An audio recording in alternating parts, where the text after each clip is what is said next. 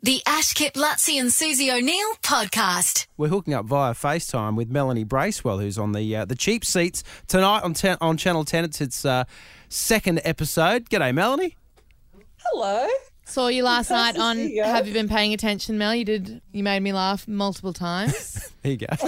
there you go. Great. Good of you. but also, you were there with your, your co host, Tim. So, how did you two kind of get paired up for the cheap seats? Hmm. Um, we matched on Tinder. Um, no, uh, uh, with the Working Dog guys, I think they were just looking for a show, and they they they were like, "Who are our youngest panelists to Mm. try and appeal to the youth?" And uh, we fit the bill. Well, I what feel can we do appealed to to. bring the kids in? I, I tell you what, I think Melanie Bracewell, she might have something. Well, Melanie's very big on TikTok, which is where I saw you originally doing Jacinta Ardern impersonations. Very well done. Oh, thank you very much. They're very good. And you guys are kind of friends now, aren't you?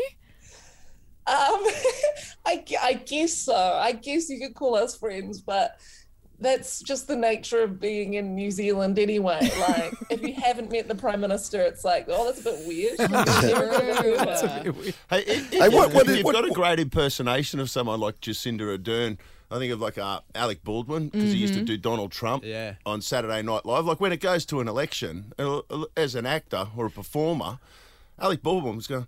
Must have been thinking, I need Trump to win so I can continue to, to get this paycheck. Like, Yes. like, do you actively go out and support Jacinda Ardern because it will benefit you? Well, it's it's a little I don't know. It's it's kind of bittersweet because I did like doing the impressions, but it's sometimes hard when you've worked years on sort of trying to create a comedy career as yourself. And now all people do is see you on the street and shout Jacinda at you. Um, I'm like, oh, I also, I'm also me. I do do Yeah. comedy. And I was like, I don't know your name. Jacinda. People are going. I had a holiday booked in Queenstown, Jacinda. Can you open it up? Open up the Yes. borders, will you? Like, that's how I got. You've hit here. a raw I just- bone there. And speaking of um, Mm. the, the border control. Speaking of names, Mel, one of the things I saw last week on the cheap seats was something about our Queensland Premier. I think we've got a bit of audio Oh. for it. Queensland Premier Anastasia Palaszczuk. Do you want to have one more go? Anastasia Pa- Palaszczuk. Yeah. Yeah, there you go.